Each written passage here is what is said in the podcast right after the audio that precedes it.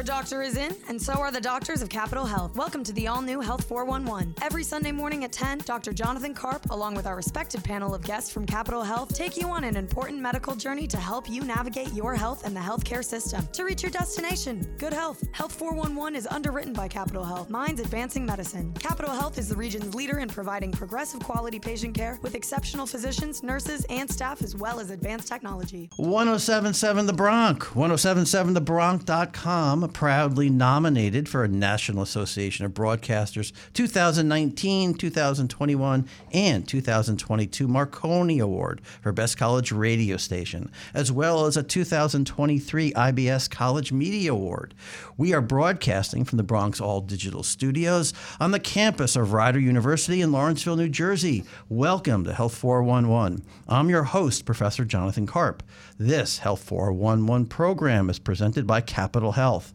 In Health 411, we discuss a variety of issues affecting health and wellness, public health, healthcare policy, and the science of health and healthcare. Our goal is to expand your knowledge and perspective.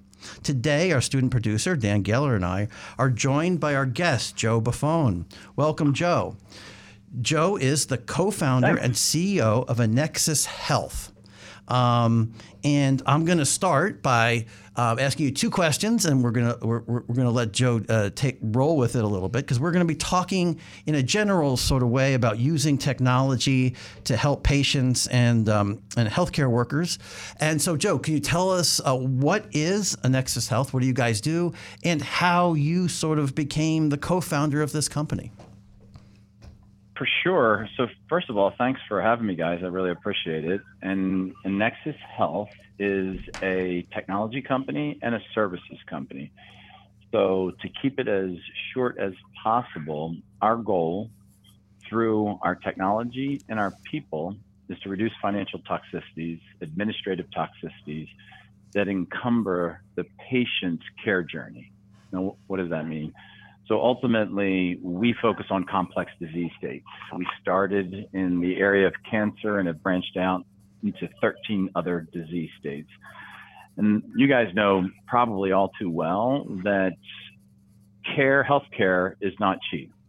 And when you get a diagnosis like cancer or a, you know a diagnosis in the area of nephrology, urology, um, in, in many different disease states like rheumatoid arthritis, gastroenterology, I can go on and on, it becomes even more challenging from a financial perspective.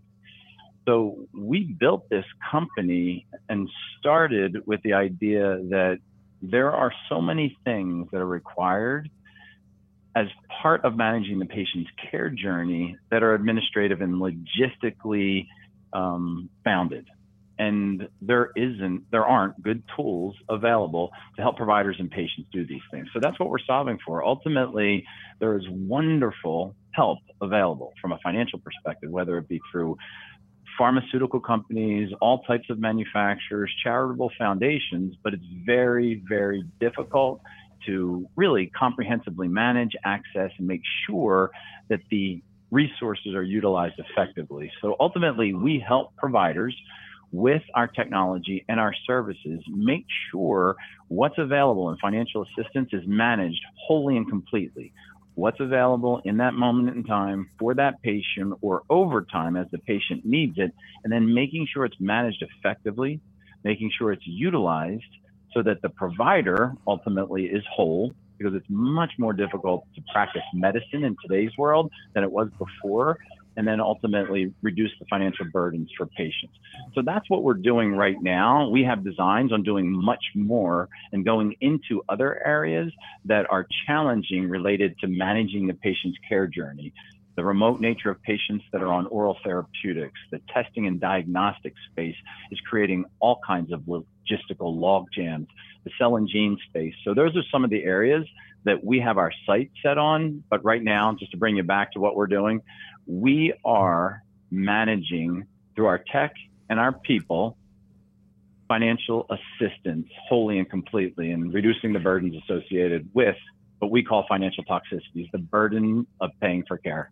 And, and I, I, that sounds like a, a, a, noble thing, and I want to hear more about it and, and how it works.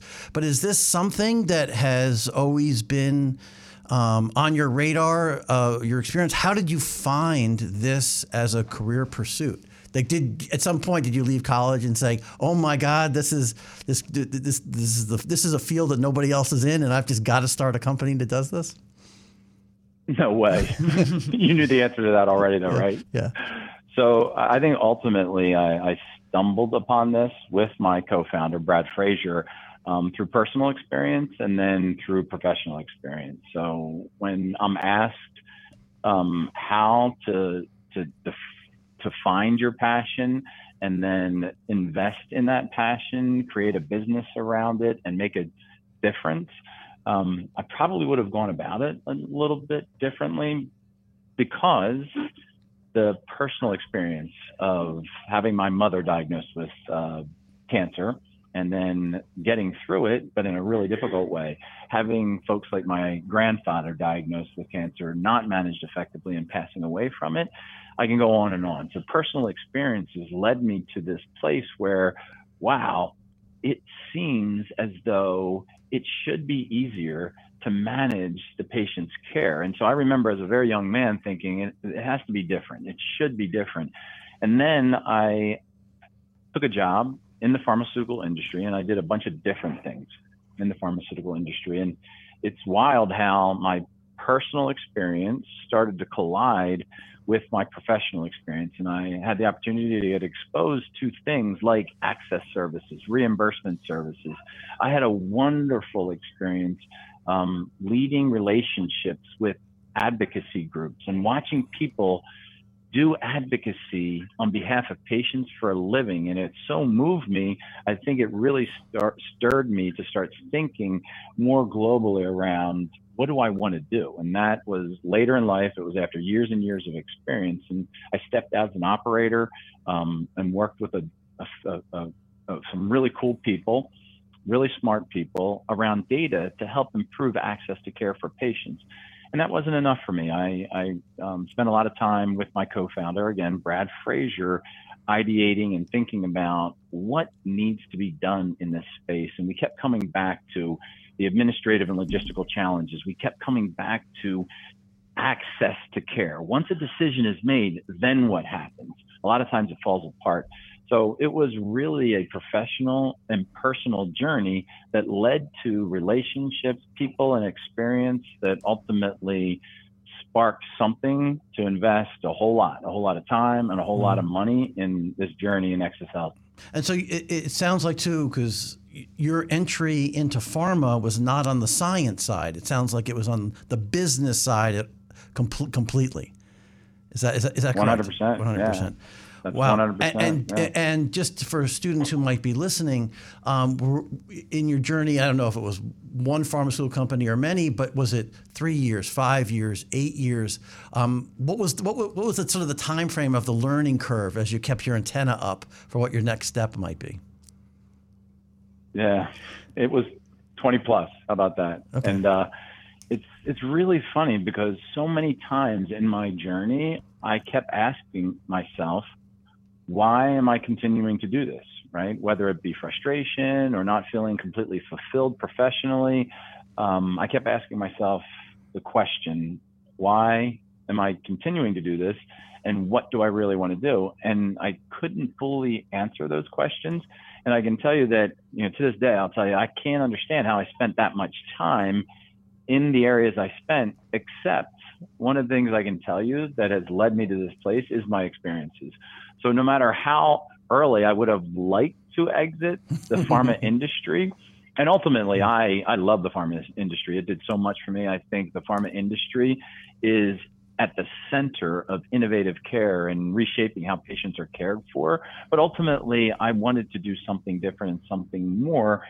And the only thing that allowed me to do that was that next experience, the next experience. So I think that as I think about the core things that got me to this place, it was developing my passion right? It was mm-hmm. developing a passion for something that I was willing to pour into. And then the experiences that come along with that the experience, the learning to give you the ability to not just care about something, but to care about something and really do something about it. And then I think ultimately I just had this burning desire for forever to make a difference. And then my list and set of experiences led me to a place to identify with my uh, this is the third time I'm going to reference him, my really good friend and co-founder Brad Frazier, to identify the gap and go after it. Excellent. And so part of one of the things you started out with is saying um, Nexus Health is a little bit of a tech company. So along the way, did you did you learn the the technology that would be needed for this vision, or was that your was that your part of the partnership, or was that your partners? Yeah, no, that's more Brad. Okay. Um, and Brad's a self-made technologist, but okay. both of us had a, a tech slant on this, right? Because we know the space really well, and the tech involved in providing care through, let's say, a community provider or institution or a health system has three main enterprise platforms. That's the electronic health record, that's the revenue cycle management system, and it's the pharmacy dispensing software. So we had collectively an intimate knowledge of the processes, the workflow, the technology that was utilized. And in our um, area of medicine, technology is way underutilized. I mean, one of our biggest competitors when we entered the space was the frickin' fax machine, right? so it was a deep understanding of the tech or the lack of tech in this space, uh-huh. and then the self-taught nature of what it took to be a tech company, and we're not a little bit of a tech company, we are a tech company, and we added our services division just because we saw gaps in the market around whether it be staffing or qualified staff to do the work. So um, the technology approach to this came from the understanding that there needed to be tooling to allow for compression of workflow, to m- allow for more efficiencies.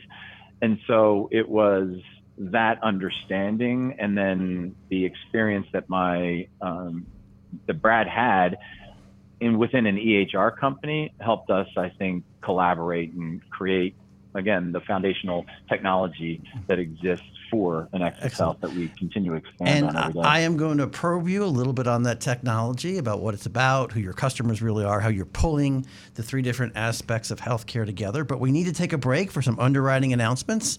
We'll be right back on Health 411. You're listening to 1077 The Bronx and 1077 The Bronx. There's no appointment needed for this doctor's visit. Now back to the all new Health 411, underwritten by Capital Health Minds Advancing Medicine. 1077 The Bronx, 1077TheBronx.com. We are recording from the Digital Bronx Studios. Welcome back to Health 411. We're having a conversation today with Joe Buffone, the co founder and CEO of Annexus Health. And as we heard in the last segment, Annexus Health is pulling together sort of things to do with patient care, office resources, and medicine distribution for his company, Annexus Health. Um, and he was starting to get into it when we had to take a break. Can you tell us a little bit um, in, in, in, more detail what this pro- who who buys your product and what does it look for for both the patient and I guess the the the, the healthcare providers? Yeah. So first of all, our business model is a SaaS, so software as a service, okay. to provider organizations. That means somebody that has a private practice, oncology, rheumatology, gastroenterology, whatever it may practice that is treating patients, or it could be a health system, institution, and ultimately they pay us a licensing fee to utilize our software to manage all aspects of financial assistance. And so we put things into four buckets searching for what's available, enrolling patients into the program, tracking to make sure that if you get a copay award that you mm-hmm. use it, right? And in the disease states that we operate in, typically there's a buy and bill element to it, right? So meaning the physician organization is purchasing maybe a chemotherapy, they're infusing it and they're billing an insurer or the patient for it, or they have a dispensing pharmacy where they're actually dispensing prescriptions out of the pharmacy. So they have to manage the economics of this. They're billing payers, right? And if there isn't a payer that is able to pick up the entire bill, then it goes to the patient. So ultimately, we're managing financial assistance as another payer. And that needs to be tracked. You need to make sure that the bills are going out the door and the remittances are coming home. And you analyze that over and over again. And that's our what our technology does for providers. Now, okay.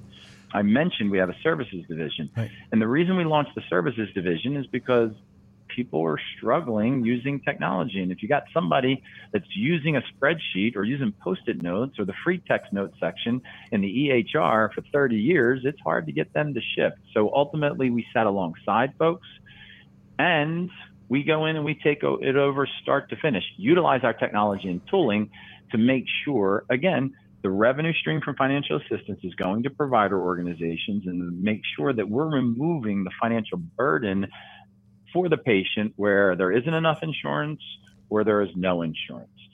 We actually make most of our money, though. I probably shouldn't say that out loud, but no, I'm, I'm a capitalist at heart. Right. I'm here to change the and world, but you, you I need to make money to change the world, right? Yes, yes. So ultimately, we charge a transaction fee to life science, to pharmaceutical organizations when we connect with their access services, their copay services, their free drug services, their reimbursement services, their nurse coordinator services. And we ultimately bring them electronically into the user experience and the workflow for provider organizations to manage all of this start to finish for patients. So, and so we're charging pharma a transaction model, and then it's a SaaS or services percent of revenue mm-hmm. um, to providers.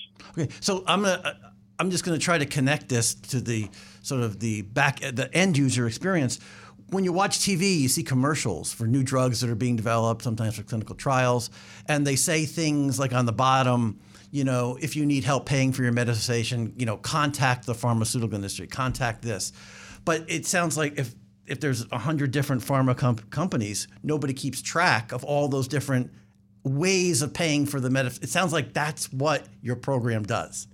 Am I? Am I? Am I that's a big, Jonathan. That's a big part of the front end. Right? Okay. So that's the front end of what we do. Okay. Um, but you're absolutely right. I love that you say hundreds. Right? It's mm-hmm. hundreds. Actually, we manage the content on a couple thousand different options that exist wow. there. Okay. And, and, it's all one off, right? And it's not just like one manufacturer often it's different programs for different products. So you nailed it. It's very disparate and very fragmented. Mm-hmm. Are you connected to the world of clinical trials as well in terms of finding patients with certain profiles for studies that might be going on? Is that a thing that happens? You know, you know, we get asked that all the time, Jonathan, and I know why you're asking because you think about it, right? The challenge of getting patients enrolled mm-hmm. into it into um, clinical trials. But I mentioned from the top that we're here to solve for not only financial toxicities, but administrative toxicities. So it's something that we've heard over time. It's not on our roadmap, but I think long term, maybe five years out, we might need to start thinking about it. But that is something that needs to be solved for in the space as well. And there are others out there working on that. excellent. So you could certainly grow room for growth. There's always room for more. add, add some some no sort, some sort of things. So um, also on the on the patient side, uh, a patient hears a diagnosis of cancer or something like that, and you know the example is the patient after that everything that the doctors and nurses say after that is you know it's like dog language because the person's sort of in shock. Does your package and software um, sort of address that and like behind have things going that as things settle for, down for the patient and the patient's family um, that allow them to address uh, both the medical aspect of the care and the financial aspect of the care? Is that something you think yeah, about? You nailed another you nailed another key part of this, right? Because you're absolutely right. If whether it's the patient or the caregiver, right, mm-hmm. sitting alongside of them, they only hear the diagnosis and they start to think, what does this mean to my life? And then they don't hear anything else, especially the things like, okay, we have to develop a plan. What is your insurance? We're going to verify you have insurance. We're going to see what you're eligible for. We're going to get authorizations for what it is that we want to do with and for you. And then we're going to go to treating. And either the provider organization doesn't know full well how to make sure all of this is managed in the back back end, or as you stated, it's just gibberish. So we give the provider the ability to push the reset button at treatment intent, and then everything is managed wholly and completely in one spot so that it's managed for and with the patient. I got to tell you a quick story okay. To let you know how crazy it is, right? So, the gibberish that comes after the diagnosis, the description of all these things that have to happen. One component of it is, oh, by the way, this is going to be really expensive. Your insurance company's probably not going to pay for all this, but there's help. right? Nobody's even hearing that. And if they try to describe it and the patient says yes, then sometimes things are getting written, written down on a post it note. Well, I was in an office early on when we were absorbing workflow, when we were really deciding what we wanted to do with the technology. And I was in a workstation going from one to the next, watching it, writing down notes, and I bumped a computer screen and I knocked a post it note off of the screen. And the financial counselor flipped out, flipped out and said, That's whatever, Sally Jane's only record of the $25,000 copay award that I have for her. Literally, if wow. she didn't see it get knocked on the floor, it was gone, right? So it is absolutely critically important to understand exactly what you said. They hear gibberish, but then it's all gibberish as it does or doesn't get managed in the back end. And we do create that centralized location to give everybody the ability to pivot and then manage everything wholly and completely. Is, is part of that providing um, uh, for patients a, a orderly process to help manage their disease? Um, and I say that because uh, a physician, you know, this might be the physician's you know a certain number of patients with this sort of disease and sort of knows what the path is going to be. Do you have in your software sort of a, a path that the, the, the that would help a stu- uh, help a patient know what's coming in terms of things that have to be done, what to expect on the life financial side, uh, in, in addition to the medical side? Yeah, you're either staring at our prototypes or you uh, you need to sign an NDA, and every, all of your listeners need to sign an NDA with me. Ultimately, what we're doing right now, Jonathan, mm-hmm. is financial assistance, okay. and every step that is required to manage the financial assistance that's available and make sure that it's utilized, billed against, and then it's paid. To, to again make sure that the provider is whole okay. and the patient doesn't have the financial burden is what we do right now. But what we're stepping into is the management of other administrative logistics. So you nailed where we're going. It may sound really simple. What we're building, what we're in the process of building in, ter- in terms of version 2.0, by the way, our software is called AssistPoint. So okay. AssistPoint 2.0, simply put, is a work list and tasking environment for the management of these administrative logistics I mentioned at the top. So ultimately, it is yes, that work list, that tasking that needs to occur for every aspect of whether it be financial assistance, the remote nature of patients on oral therapeutics, the cell and gene space, which is really complex, mm-hmm. and the testing, uh, diagnostics, and genomic profiling space. Yes. Those are the key areas that we'll be focusing on. And then as we focus on those areas and solve for those areas, we will be branching out into other administrative logistical areas. Now, we'll be able to expand rapidly once we shift to 2.0 because, you know, those that are listening that know anything about tech, to make tech really simple, you got to create spaces for it to work, right? And so we have to create spaces to allow for the management of things. And we're going to do it in a very unified format where we can layer in, right? Anything that has a process, we're going to layer in as a work list and a tasking uh, and tasking elements to that.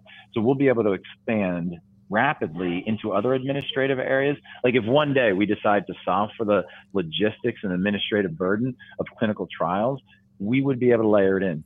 The challenge with the clinical trials element is it's pre-intention to treat typically. So that's a line that we're we're right now walking around, right? Because the testing and diagnostic space is part of determining what's mm-hmm. next. So it's spaces and where those spaces exist in the software to determine what we can solve for next. Excellent. And it sounds like your software is customizable for the people who do buy it, the hospitals or um, the pharma company to do it. And I, I want to hear more about that. But again, we need to take a break uh, for some underwriting announcements here at Health 411. You are listening to 1077 The Bronx and 1077thebronx.com, and we'll be right back. There's no appointment needed for this doctor's visit. Now back to the all new Health 411, underwritten by Capital Health Minds Advancing Medicine. 1077 The Bronx, 1077thebronx.com. We're recording Health 411 from the Digital Bronx studios. Welcome back. We want to continue our conversation with Joe Buffone, the co founder and CEO of Annexus Health.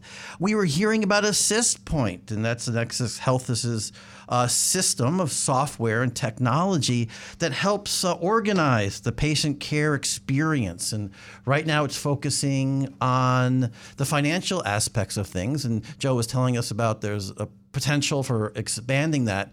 Um, and, and, what I'm hearing before I, I, I lose my train of thought, um, it sounds like the experience, the data entry right now is on sort of the healthcare side or, or the pharma side of managing this, not the patient side. So the patient is not sitting with the computer screen, entering these things and putting in. It's all on the back end right now. Is that correct?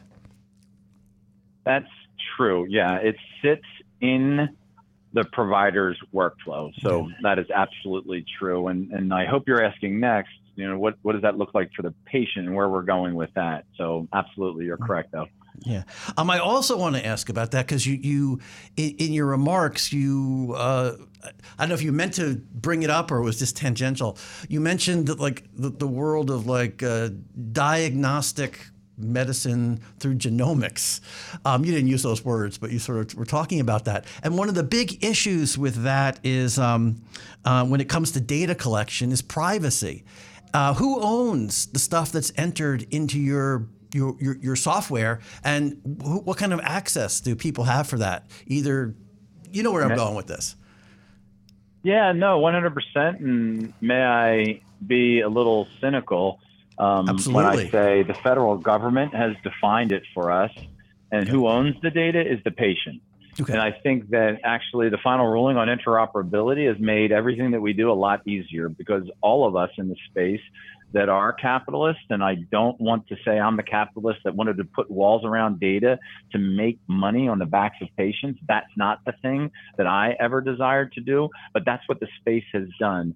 So the final ruling on interoperability, basically sharing data so that the patient can own their data, data, own their healthcare journey. It's a more informed healthcare system has really solved a lot for us. So it's really a matter of making sure that you're HIPAA compliant, that your security is top notch to be able to handle the requirements that the federal government has on handling patient healthcare information. Well, it's great to hear that a, a, a tech company is not.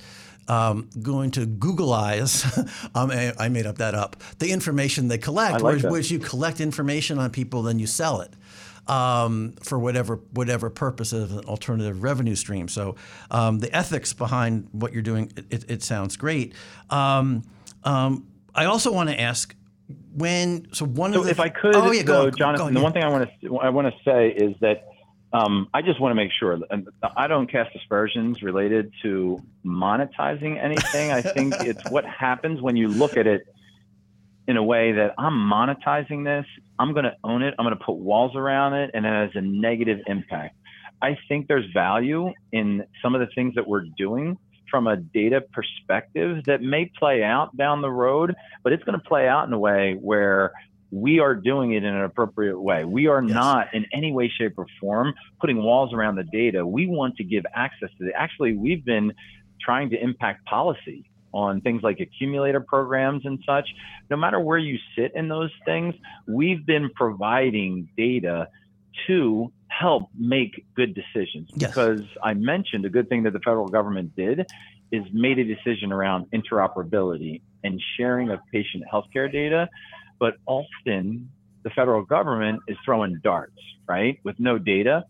So I think there's a really good way to use data. I just want to say that whatever that looks like down the road, we don't have an actual plan for it right now. It will be with the priority of making sure whatever we do is helping the organizations we work with improve the way care is delivered. Yeah, and, and, and you bring up a really good thing because I would hope in the data collection of the patient care experience, part of that data collection that, that is recorded are, are outcomes. And people can learn Amen. by, by studying outcomes, and nobody in a doctor's office is expected to have the institutional memory of ha- remembering every single outcome that happens. And this is a huge data, you know, a huge database um, that can hopefully at some point be mined and studied. But I would hope that people wouldn't have to worry about. Um, personal identification where they can't get insurance down the road and all those things that are happening are potential Sure. problems with big data. Um, and so I'm not trying to And stop. that's super this- important, yeah, right? To yeah, make sure everything yeah. is de-identified and handled appropriately. A- a- Absolutely. absolutely. And and part of that, and I have to ask, um, and it was sort of you you brought up your, your mother and your grandfather to start with. Um, is part of what you're doing is learning about best practice for different kinds of diagnosis that happen over time? Because you'll see if physicians prescribe this course of action, if it's followed, what is the outcome? If this other, because there are always options. If this course of action is followed, what are the, are the outcomes? Is that part of what the doctors get back and the medical services get back um, when they use um, AssistPoint? So, so our take on that is um, so best practice. I, I love the the way you're using that term. It's it's workflow and process, right? So, I mentioned how fragmented and disparate the whole financial assistance world is, mm-hmm. and to manage it. So we started out as a tech company, right? We launched a services division, but as we were launching the services division, it was incumbent upon us to be a workflow expertise company. So we absolutely had to implement and share best practices associated with how some of the administration administrative functions were managed related to the things that we do managing financial assistance. So yes, we are a best practices sharing company. We are a workflow expertise company. And so we're constantly sharing that and implementing that for the work we do with providers. Okay, and and I have to come back to the financial side because you keep doing it, and that's where your where, where your expertise is. Um, we're uh, on the fi- on the uh, financial side. Um, these issues of you know in, uh, tracking patients, what you called you know by bill, you know searching all this stuff. Are those do, do those things in traditional practice are they barriers to healthcare, or in you know how patients are dealt with? That that that AssistPoint think helps it- helps overcome on that back end where physicians or companies might not want to do something because they're anticipating some of these administrative problems with getting paid or probability. Do you, do you know what I mean? Yeah, yeah. The you know we we all become a little squeamish when we talk about the economics of healthcare, but we shouldn't be. So ultimately, um, provider organizations, most of them, right? There's institutions and health systems that are not for profit, but we deal with a lot of for-profit organizations, and if they're not able to turn a profit, they have to close their doors. Right. So we've seen consolidation. We've seen healthcare provider organizations go out of business. So the economics of healthcare are critically important. And yes, we are focused on solving for those things and improving the scenario related to how healthcare is delivered. And economics is an important part of it, right? Whether it be the provider needing to turn a profit so they can keep the door open, doors open, or making sure that the patient can pay their bill so that they can get the care they deserve. And so uh, if I put on my, my, my, my business hat, you're maximizing the revenue stream for the providers of, of, of healthcare to patients. Is that, I mean, it's real. It's Yeah, our, our system is built on when that. I you you were asking me questions about you know like my journey. So Yeah. years and years and years and years and years ago when I started, profit margins were much higher, right? Payer contracts, the federal government was paying um, at a much higher rate, and it was much easier to make profit and not be super sound in how you ran your business from a provider perspe- perspective, a healthcare provider perspective. That's completely changed. The margins are razor thin, and if they're not getting what they've negotiated in terms of the payer contracts or what the federal government is supposed to pay or what the patient responsibility is supposed to be in all of this, then they will not be able to survive. Wow. And, and, and, um, wow. I mean, is that one of the reasons we see um, local and regional hospitals and healthcare settings shutting down? Is, is, is it because I of think the that- failure to maximize revenue streams to be able to support themselves, even ones that have been around for, you know, 50 years? Yeah, I so I, I don't want to speak to every individual case, but I can tell you healthcare economics for provider organizations that are delivering care for patients is a major significant issue in the space. Absolutely. Is that is that one of your approaches when you um, are making a sales pitch to a potential customer client? I'm not quite sure what you call them. you're, you're, nodding, but yeah. So to provide to provider organizations, absolutely our value, one of our key values to them is the revenue stream that you described. Mm-hmm. So, do you also work sort of with the retail industry? Because I'm a pharmacy tech at CVS, and sometimes it's hard to find, you know, minimize the patient responsibility and find the best insurance, the best coupon for whatever medication we're selling. Yeah, so we haven't branched into the retail setting because of where we've grown up in these specialty mm-hmm. areas, right? So we are absolutely right now working with specialty pharmacies. So the CVS's, the Walgreens, even the smaller regional ones of the world, and really trying to figure out the best path and relationship because ultimately, specialty pharmacy does a lot of what we do, right? So they get the requisition form sent to them, and then they have to do all of the work the provider organizations are doing, including finding financial assistance. So we absolutely see a massive opportunity with specialty pharmacy related to what we do. Excellent. And um, Dan's giving me the signal here. We're gonna we have to end this this, seg- this segment, Joe. We'll, we'll, be right back on Health 411 to continue our conversation with Joe Buffone of Annexus Health. You're listening to 1077 The Bronx and 1077thebronx.com. There's no appointment needed for this doctor's visit. Now back to the all new Health 411, underwritten by Capital Health Minds Advancing Medicine. 1077 The Bronx, 1077thebronx.com. You're listening to Health 411, which we're recording from the Digital Bronx studios. I'm Professor Jonathan Karp. We are in conversation with Joe Buffone, the co founder and CEO of Annexus Health. We are hearing that Annexus Health provides technology to help organize um, the patient care journey. And right now, the focus is on the financial aspects of that. Um, and this technology helps the providers of healthcare manage the patient experience. If people want to learn more about Annexus Health and the, the, the technology that you offer, Joe, uh, what, where can they go? And I'll just say, I checked out your website and I know you have a YouTube channel that probably has a lot of videos on there. Can you tell us about that and find out more information? Yeah, I think the best thing to do is to go to annexushealth.com. And I would, I, I guess I would just like to say, why should you go to annexushealth.com? Well, if you are a patient in, and you've had a cancer diagnosis or a complex disease state diagnosis and you want to know what's available out there for help, because when you go to your provider organization, maybe they're not giving you the help or they're not taking over the management of that financial assistance that's available out there. Or if you have a family member, um, I would say go to annexushealth.com. If your provider is not helping you manage completely what's available from a financial assistance perspective, then just tell them about us. If you work for a pharmaceutical company or you know somebody that works for a pharmaceutical company, and all of these companies have access services. They have copay services. They have free drug services.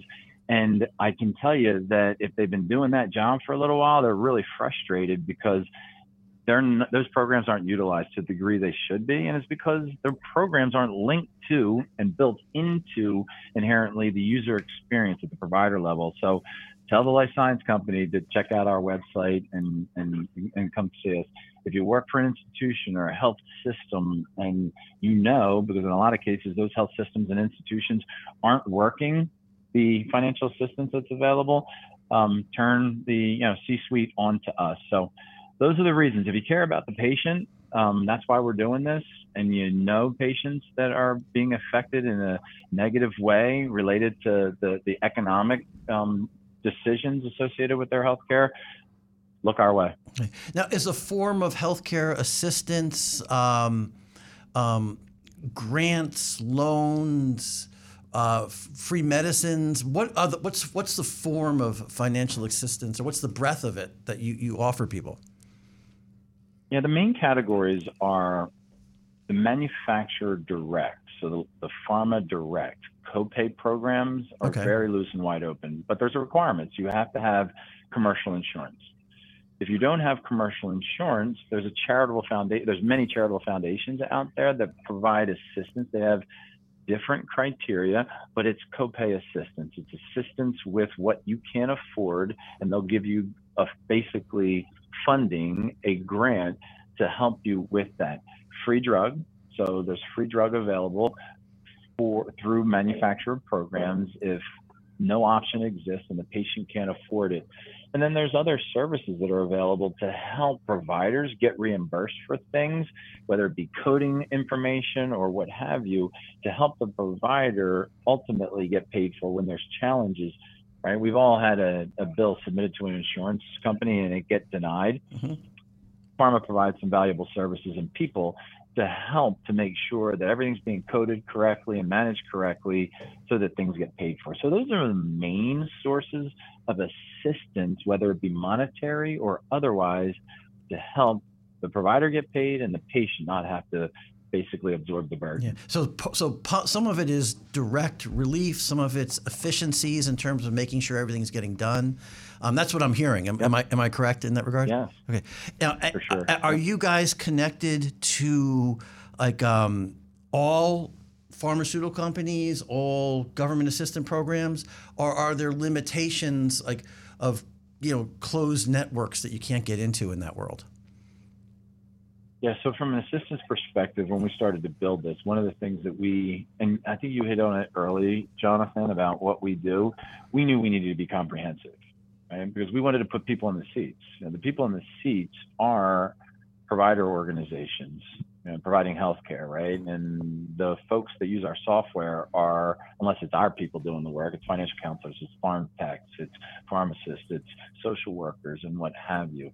So, um, I'm sorry, I just had a complete whiff on what was your question? I, I was asking about I was asking about the, the, the breadth of options Oh, out yeah. there that your So software collects nature. from. Yeah. Are- are so there- ultimately, when we when we stepped into it, we knew that we weren't going to get utilization unless everything that was available was within our software. And then we took it one step further because there's resources out there that are mostly comprehensive, but it's not real time. It's very delayed or it's antiquated or outdated. So we manage every single financial assistance option that's available in the 14 disease states that we participate in. So that's everything. That's every manufacturer program, every charitable foundation, anything that's available in the space. But not only do we make sure the content is whole as it relates to everything that's available, it really is as real time as possible. So within five minutes of any change that occurs, our users are notified and our software is updated. And that's the, uh, really the front end magic of what we do. That's really difficult from a tech and a people and a finance perspective to pull that off. Oh, that, that that certainly is. Even one who's used to looking at clinical studies, often they're already closed before the, you even find you even you even find them. Um, so You know, I had a I had a situation where I was staring at our switch just to see how things were working, Mhm. and we had a lung cancer fund open and close within eight minutes. So if you're not really effective, right, it's going to be hard Wow. in that even if you're really effective. But we literally have some funds that open and close within minutes, right? Another one I remember was like the breast cancer fund, 28 minutes. So if you're not sitting on the switch or you don't have the technology like ours that's sitting on the switch for you, you're not getting the funding. right, or you don't have. I'm assuming you have like pop up things. So when it opens, the people who have patients, it, it would pop up. Do this. Yeah. Exactly. Mean, so it, it sounds to this is a big tech investment for the background software to do all this. Um, um, did you and Brad like just fund this out of your huge pharma salaries, or, or did you have to go into the world like venture capital and like raise the money to, to do this?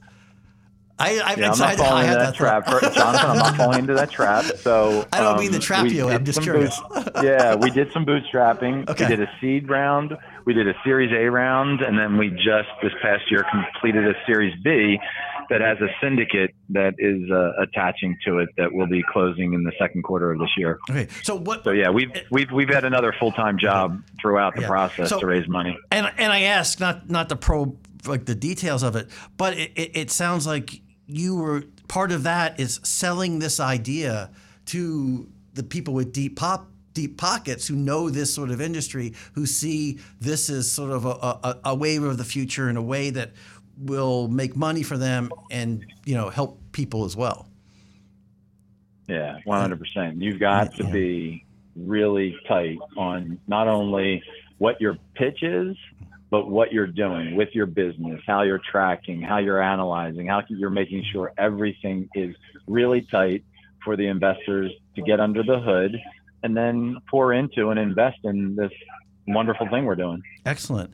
Um, and I certainly hope as Rider has a new computer science major here, and as they start pouring out people into the programming world. I'm hoping uh, companies um, like Annexus Health will, will will look at Rider and at least to talk to some of these people to see if they can help build this product because it sounds like this is something. It's not a one and done. This is a constant evolving product that's going to exponentially grow as the as the customers' needs grow. I love the sound of that, and um, I can tell you that at the center of what we do is people, right? Not just patients but people in our company. You know, we've been growing very rapidly, and we can have the best ideas as an organization. Our entire team has all kinds of ideas. The ideas and the thoughts for what you're solving for, there's so many great ideas out there that have failed, right? You guys know that. And the reason they fail is because of people, right? So we want the best people. I want partners. I don't want just people or people that are interested in, you know, just just going in and going through the motions. Mm-hmm. If you guys turn out people that care and want to make a difference, oh, I'd love to talk to them. Yeah. Well, it's it's it's nice to hear that uh, in the world, especially when some famous tech CEOs like the Elon Musk's of the world um, are not, are not I, I, can say not people friendly.